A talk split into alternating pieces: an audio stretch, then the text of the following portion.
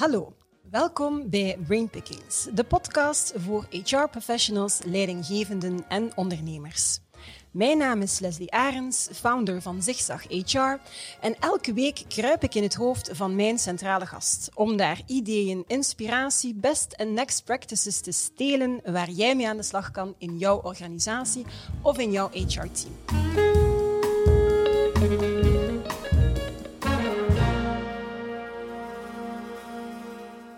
In september staat levenslang leren centraal. En voor die gelegenheid kruip ik vandaag in het hoofd van Paul Verschuren, directeur Vlaanderen bij Federgon.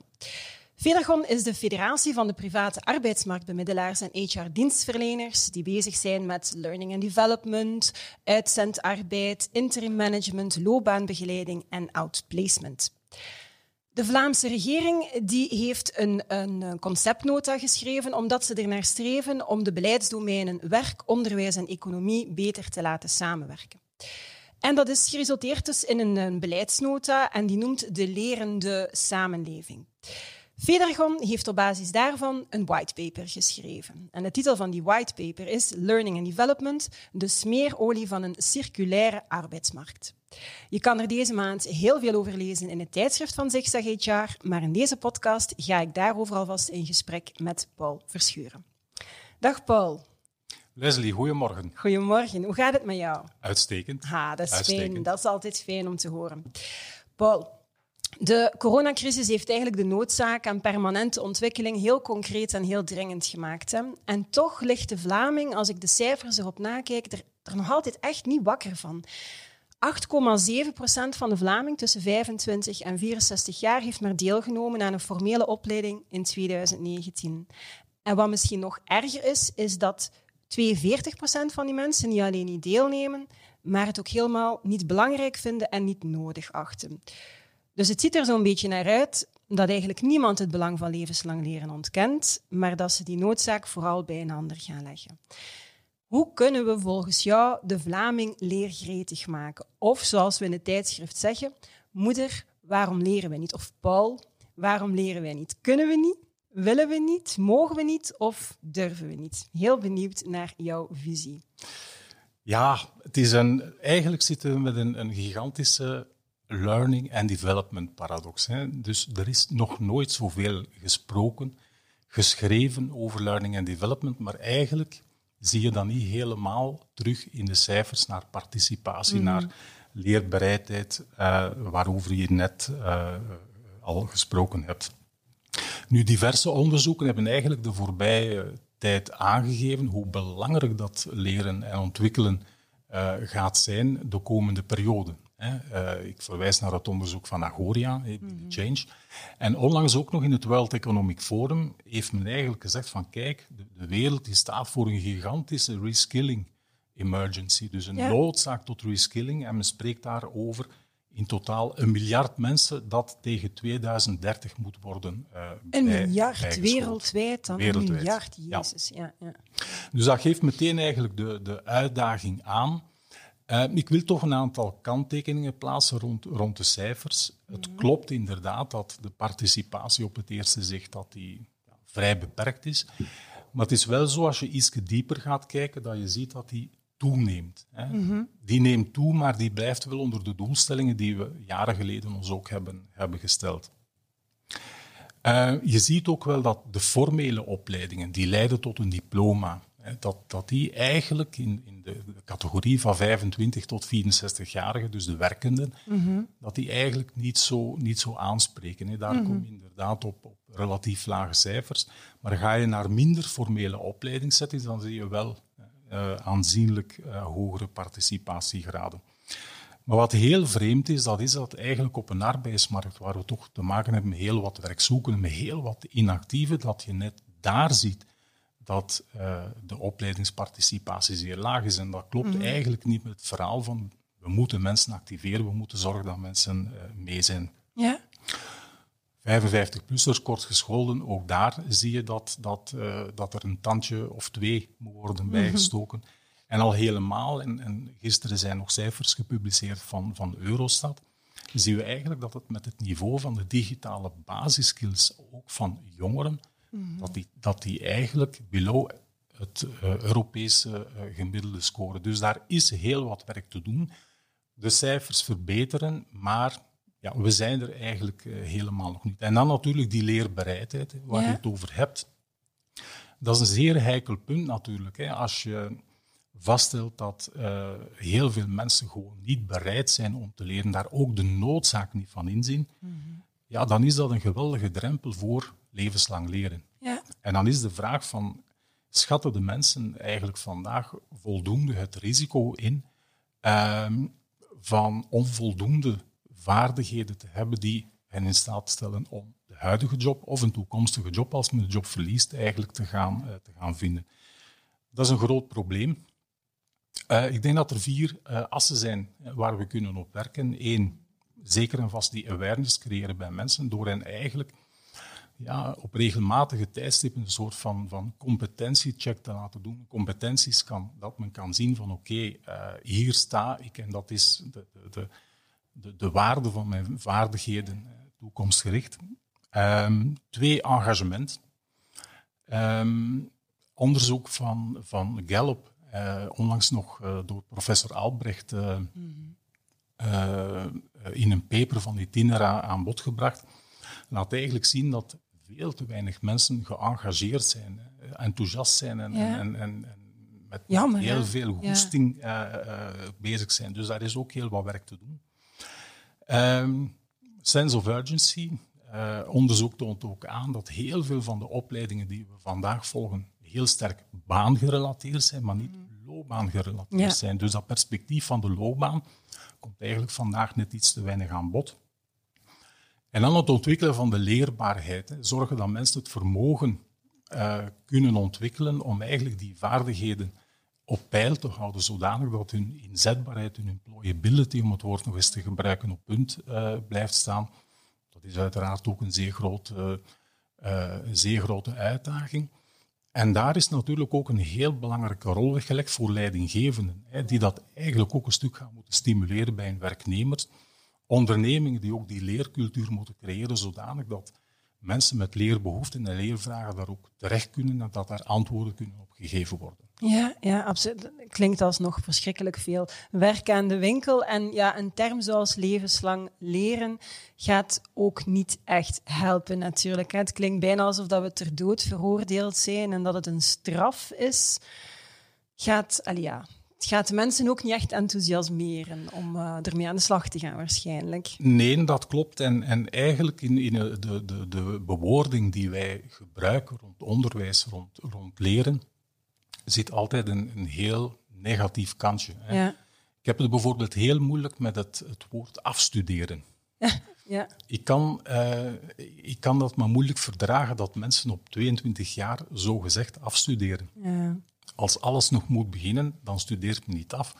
Het perspectief van een loopbaan van 67 jaar laat niet toe dat je op 22 jaar afgestudeerd bent. Maar het, het, het zegt, het, het, woord op zich, oké is het woord, maar het zegt wel iets over de, de mindset waarmee wij naar opleidingen en, en, en eigenlijke ontwikkeling kijken. Dat is niet goed. Nee, waarmee dat je eigenlijk al meteen een, een, een vrij eenvoudige, denk ik, oplossing naar voren schuift van als we nu al andere bewoordingen zouden gaan gebruiken en dat, dat um, dat ergens ja, incorporeren, bijna in ons taalgebruik. Misschien gaat dat ook wel al een stukje helpen, dat mensen er toch op een andere manier gaan beginnen naar kijken. Het gaat niet alles oplossen, maar daar zit toch al een kleine winst, denk ik, om, om op die manier daar, uh, daarmee om te gaan. Ja. Het, het lijkt inderdaad wel of dat uh, levenslang leren, sorry Leslie, ik gebruik het uh, nogmaals, dat daar een soort van imagoprobleem is, dat, dat mensen daar toch op een heel rare manier, of toch niet altijd op een, op een goede,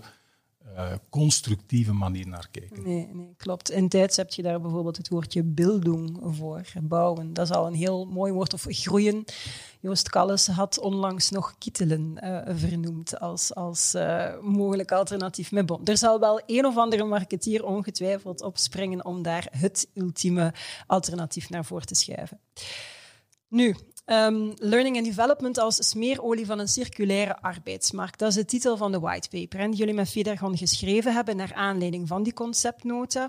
Kan je misschien zo wat in grote lijnen omschrijven wat dat zo de belangrijkste pijlers zijn die je daarmee, of de belangrijkste boodschappen zijn die je, die wil meegeven naar, naar beleid en iedereen die dat document leest?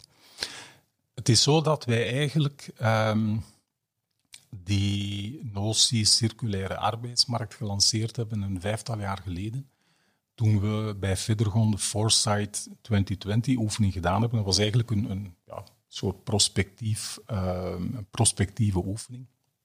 Waarbij we trachten na te gaan wat de tendensen, de grote tendensen uh, waren op de arbeidsmarkt, waar we onder meer in onze beroepen rekening moesten mee houden. Iedereen kent die digitalisering, uh, demografie. Um, dus dat is eigenlijk niet nieuw. Maar eigenlijk uit die oefening zijn twee zeer grote conclusies gekomen, uh, die vandaag eigenlijk ook toch wel belangrijk zijn voor alles wat we doen. En het eerste belangrijke, uh, belangrijkste conclusie was eigenlijk het statement dat eigenlijk het enige instituut op de arbeidsmarkt dat vandaag van tel is, de loopbaan is van het individu. Mm alles, wat, wat, uh, alles zou eigenlijk daar ondergeschikt moeten aan zijn. Um, en twee, het idee eigenlijk dat die arbeidsmarkt circulair moet zijn, dat we uiteraard gehaald van, van het, de, het duurzaamheidsdenken, mm -hmm. de circulaire economie. Wat bedoelen we als het gaat om arbeidsmarkt en human resources? Ja, in eerste instantie dat je op een goede, correcte manier je, je, je talenten moet ontginnen en mm -hmm. moet ontwikkelen. Dat je daar ook duurzaam moet mee omspringen. Dat betekent dat je uitstoot hè, moet uh, vermijden. Ja. Vroegtijdige schooluitval, mm. ongekwalificeerd uh, school verlaten, uh, vermijden van vervroegde uitredenstelsels. Ook recyclage van talenten, en dan komen we uiteraard terecht ook bij learning and development, ja. bij activering, reskilling, outplacement en zo verder. Nu, vanuit die twee elementen, hè, dus het instituut loopbaan en dat circulaire idee rond arbeidsmarkt, wat, wat betekent dat nu? Um, betekent eigenlijk dat we eigenlijk onze, onze focus moeten leggen op twee dingen. Hè. Dus die individuele loopbaan en de ontwikkeling doorheen de loopbaan. Mm -hmm. um, met altijd het idee dat die loopbaan veel meer is dan de baan waar men op een bepaald moment in zit. Ja. Dus dat perspectief van die loopbaan is veel breder dan de baan uh, die men op een bepaald moment uh, heeft. Dat betekent eigenlijk ook dat de behoeften de leerbehoeften, de leervragen bekeken moeten worden vanuit dat perspectief van die mm -hmm. loopbaan. En dat eigenlijk de ontwikkeling ja, een stukje verder moet gaan dan wat uh, binnen die huidige uh, baan uh, eigenlijk nodig is. Ja. En daar vinden wij wel dat het ongelooflijk belangrijk is dat, dat individuen, werknemers, werkzoeken kunnen rekenen op, op ondersteuning, mm -hmm. loopbaanondersteuning. Want het is verdomd niet gemakkelijk hè, als 30-jarige om te kijken naar uw loopbaan. Ja die tot 67 jaar moet duren. Dus je hebt daarvoor, wij denken, specialiteit nodig, specialisatie nodig van mensen die u een aantal inzichten kunnen aanleveren mm -hmm. om u in die oefening mee te begeleiden. En dan komen we bij de individuele leerrekening, hè, maar mm -hmm. ik vermoed dat we het daar straks uitgebreider gaan uh, op hebben. Dat kan dienen als instrument, als sluitstuk eigenlijk ja. voor uh, die focus op die individuele uh, loopbaan. En dan een tweede grote as uh, is eigenlijk die focus op de organisatie van leren en ontwikkelen. We hebben eigenlijk vastgesteld dat onze markt van het leren, dat die eigenlijk relatief weinig innovatief is, weinig mm -hmm. gewendbaar en dat daar net iets te weinig maatwerk uh, uh, plaatsvindt. Um, eigenlijk is dat bijzonder, want als je kijkt naar de middelen die vandaag voorhanden zijn voor ja. opleiding, dan uh, is er eigenlijk totaal geen gebrek aan middelen. Nog publiek, nog privaat. Mm -hmm. Bedrijven investeren heel veel geld in opleiding. Hè, de cijfers uh, bewijzen dat. Uh, maar ook de overheid. In Vlaanderen alleen al moet je ermee rekening houden dat er ongeveer 1 miljard, hè, 1 miljard euro gaat naar leren en ontwikkelen. Ja. Buiten onderwijs. Ja. Alleen als je ziet hoe die middelen worden besteed, dan mm -hmm. zie je eigenlijk dat die vooral in een aanbod resulteren. Hè, dat die terechtkomt in structuren. En heel weinig gericht is op de vraag, voor ja. amper 10 procent. Ja. En wij denken dat het eh, heel belangrijk is om die wendbaarheid, om die innovatie hè, rond leren en ontwikkelen, om die uh, te stimuleren, dat je eigenlijk veel meer ook gaat moeten werken op die, uh, op die vraag. Ja, ja, absoluut. Het is hallucinant eigenlijk als je, als je dat allemaal samentelt. Het klopt wat je zegt, er gaat heel veel geld naar opleiding en ontwikkeling, maar de vraag stelt zich inderdaad, worden die middelen wel voldoende efficiënt en effectief ingezet? Niet dus. Hè. Veel te veel aanbod gestuurd eerder dan vraag gestuurd, hoor ik jou zeggen. Ik denk dat het zelfs nog, nog iets... Um, erger is, is het verkeerde woord, maar dat misschien nog... nog uh, um, ja, er is eigenlijk totaal geen zicht op de efficiëntie en de effectiviteit van de ingezette middelen. Hè. Ja. Waarmee ik niet wil gezegd hebben dat die middelen niet effectief of efficiënt mhm. zouden ingezet worden, maar we hebben daar totaal geen beeld van. Welke mensen volgen welke opleidingen, uh, tot welk resultaat uh, leidt dat. Uh, we hebben daar eigenlijk veel te weinig zicht op. Daar zit natuurlijk wel ook een taak voor de overheid, hè, die in heel dat domein van leren en ontwikkelen een rol heeft om ja, daar eigenlijk dat geheel te faciliteren en te onderbouwen, te ondersteunen. Men heeft daarvoor uh, wellicht heel veel data, wellicht heel veel uh, mogelijkheden uh, die kunnen ontsloten worden om eigenlijk dat proces een stukje te ondersteunen. Dat gebeurt vandaag eigenlijk net iets te weinig. Ja, misschien zelfs bij te sturen als blijkt dat de resultaten niet zo goed zijn of als de leereffecten niet zijn wat we ervan hopen, dat ze een stukje middelen elders kunnen naartoe sturen. Dat is wat je bedoelt dan. Ja, en dat is de oefening die, die tot, tot mijn verwondering eigenlijk veel te weinig, veel te weinig gebeurt. Ja. Okay. Je verwees daar juist ook naar die uh, individuele leerrekening. Hè? Um, want dat is inderdaad een van de beleidsaanbevelingen die ik ook in jullie whitepaper heb, uh, heb gezien. En als ik het goed begrepen heb of goed geïnterpreteerd heb, is het de bedoeling van die leerrekening om mensen een stukje te gaan responsabiliseren, maar inderdaad doorheen die volledige leerloopbanen. Wat moeten we ons daar concreet bij voorstellen? Hoe, hoe krijgt dat dan vorm, zo'n individuele leerrekening? Um, het, het, de individuele leerrekening beantwoordt eigenlijk aan een aantal van de tekortkomingen waar we net uh, over gesproken hebben. er zitten twee elementen eigenlijk in de individuele leerrekening. Het individuele, mm dus daar is de, de, verantwoordelijkheid van het individu en, en sowieso um, de, de, de, ja, de, de, de personalisering van wat learning and development moet zijn heel sterk aanwezig. En twee, leerrekening. Uh, soms wordt ook gesproken over loopbaanrekening uh, of leer- en ontwikkelrekening. Eigenlijk is dat toch wel een stukje verder gaat dan puur en alleen opleiden. Hè. Dus het zet individu en loopbaan centraal. Dat is een eerste belangrijk puntje. Eigenlijk die leerrekening moet je zien als een, een, een soort rugzakje hè, dat uh-huh. iedereen krijgt waarmee leren en ontwikkeling kan worden gefinancierd. Het bundelt in eerste instantie eigenlijk een aantal rechten, bestaande rechten, die eigenlijk gekoppeld worden aan uh, die burger. Um, belangrijk voor die leerrekening is dat die ook niet gekoppeld is aan een werkgever, dat die ook niet mhm. gekoppeld is aan een sector of niet aan een bedrijf, ja, ja. maar dat die eigenlijk doorheen de loopbaan hè, op de rug blijft van de werknemer, om het zo maar te zeggen. En dat eigenlijk die rechten overdraagbaar zijn in verschillende statuten, in verschillende sectoren, bij verschillende werkgevers. Want het blijft altijd gekoppeld aan uh, het individu. Wat zou je daar dan kunnen instoppen? Um, ik weet in Vlaanderen zal het er waarschijnlijk van komen. Ik vergelijk het eigenlijk een beetje met het burgerprofiel uh, van de Vlaamse overheid, dat eigenlijk ook nog niet heel veel mensen uh, kennen. Maar het zou in eerste instantie al een instrument kunnen zijn waarbij dat je aan elk individu uitlegt en, en, en, en, en duidelijk maakt van kijk, wij kunnen uh, u als overheid die en die maatregelen aanbieden. Daar kan je gebruik van maken. Ik denk aan de opleidingscheck, de loopbaancheck, mm allerhande stelsels die opleiding uh, en vorming mogelijk maken.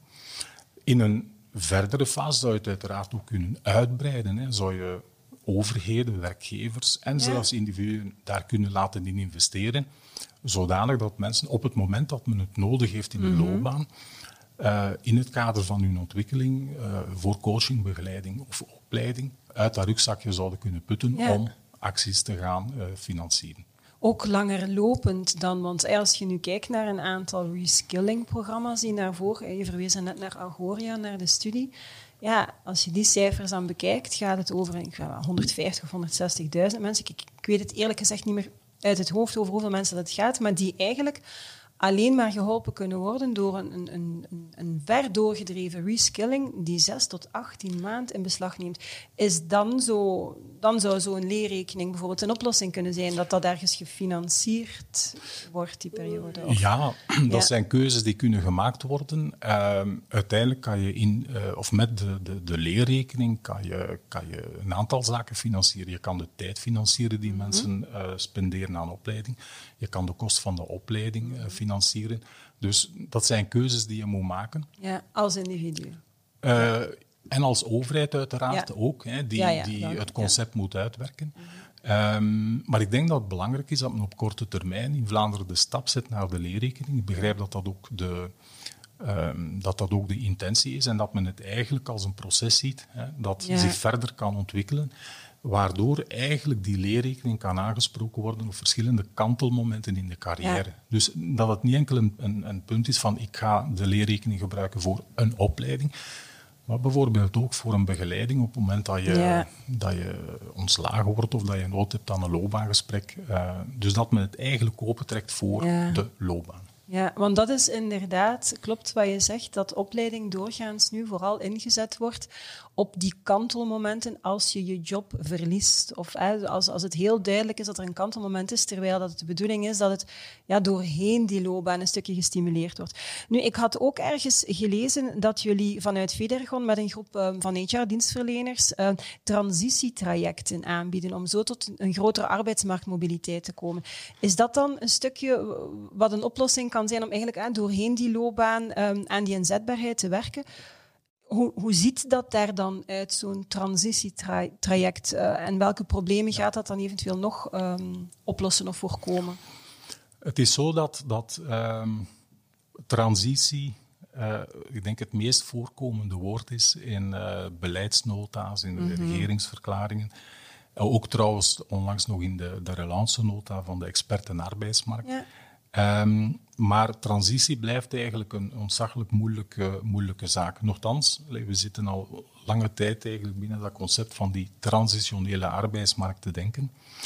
En eigenlijk het idee is gewoon dat mensen vlot kunnen schakelen op het moment dat hun professionele status verandert. Hè. Uh, van werken naar niet werken, uh, naar opleiden, naar inactiviteit. Dus mm -hmm. dat eigenlijk die die momenten dat die, dat die vlot kunnen verlopen. Dat is eigenlijk de, de intentie. Nu, die uh, transitietrajecten uh, die, die wij voor ogen hebben, dat zijn eigenlijk individuele trajecten uh, die mensen kunnen klaarmaken of moeten klaarmaken via opleiding, begeleiding, begeleiding coaching, altijd afhankelijk van de persoon in kwestie. Mm-hmm.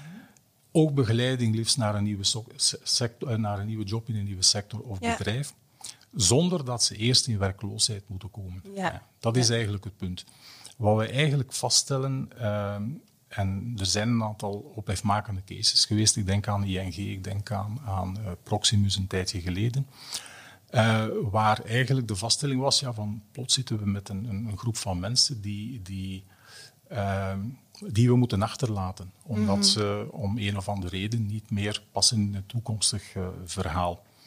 En dan is de vraag van hoe kan je eigenlijk in die bedrijven, sectoren die te kampen hebben met, met uh, ja, redundanties, hoe kan je mm -hmm. daar eigenlijk zorgen dat die mensen toch op een vlotte manier de schakel kunnen maken naar een ander bedrijf, een andere job, een andere functie. Ja. En dan uh, komt dat transitietraject eigenlijk uh, uh, op, zijn, op, op, op, op zijn plaats, hè, waar wij eigenlijk zeggen van kijk, via maatwerk binnen de bestaande regeling met, mm -hmm. met uitzendarbeid als, als uh, de kapstok kunnen ja. wij eigenlijk die transitie begeleiden. Kunnen wij ervoor zorgen dat mensen effectief die stap zetten ja. en eigenlijk door beschikking gesteld worden doorheen uh, hun, hun, hun, ontslagperiode of uh, ja, ja, ja.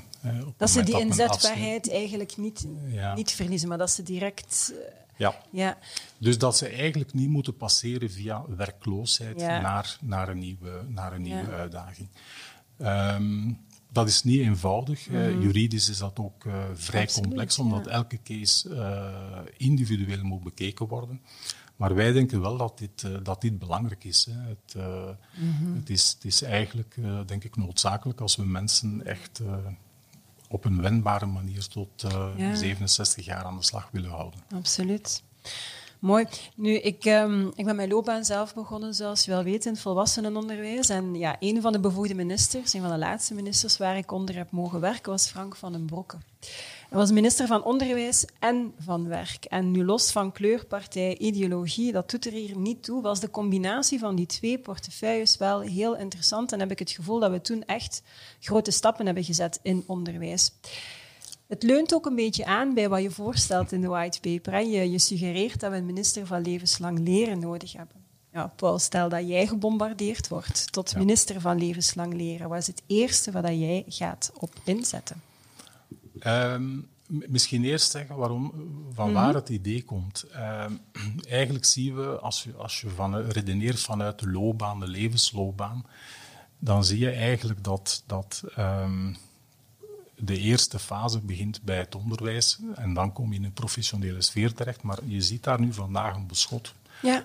Een veel te groot beschot tussen arbeidsmarkt en onderwijs. En eigenlijk ja, is het een het, het verlengde van, van het andere. Mm. Ehm, dus in die zin vind ik dat, uh, of vinden wij dat, dat, dat uh, een, een, betere coördinatie, hè, uh, eigenlijk het wegwerken soms wel van de silo's hè, die de twee zijn, dat dat echt een, een noodzaak is om echt die levensloopbaan om die, om die vorm te geven. Nu, uh, gesteld hè, dat ik minister van levenslang leren zou zijn, zou ik in eerste instantie uh, mij uiteraard richten op de bevoegdheden die ik had. En dan zou ik toch ook vooral kijken naar de rol van de overheid. Mm Zoals je net gezegd, de overheid investeert eigenlijk vrij mhm. veel in learning and development, maar daar is een vraag rond efficiëntie en effectiviteit.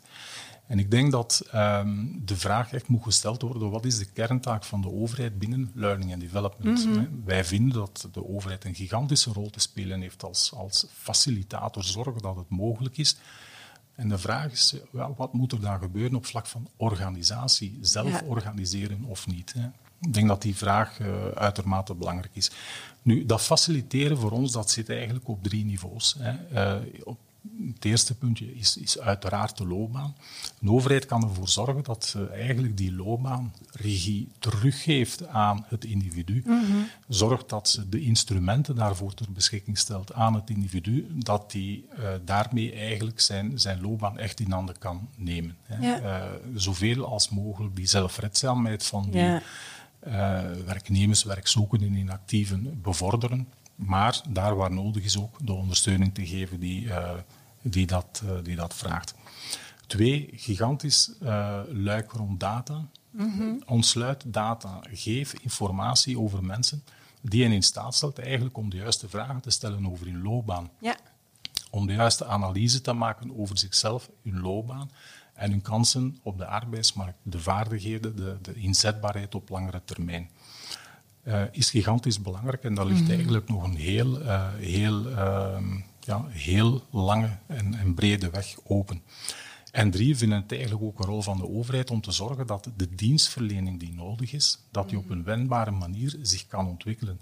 Dus de, de overheid zou daar een rol kunnen spelen in, in ja, een soort netwerkrol kunnen spelen door uh, te zorgen dat, dat, dat, het aanbod dat nodig is hè, op een bepaald moment, dat zich dat effectief ook kan, uh, kan ontwikkelen.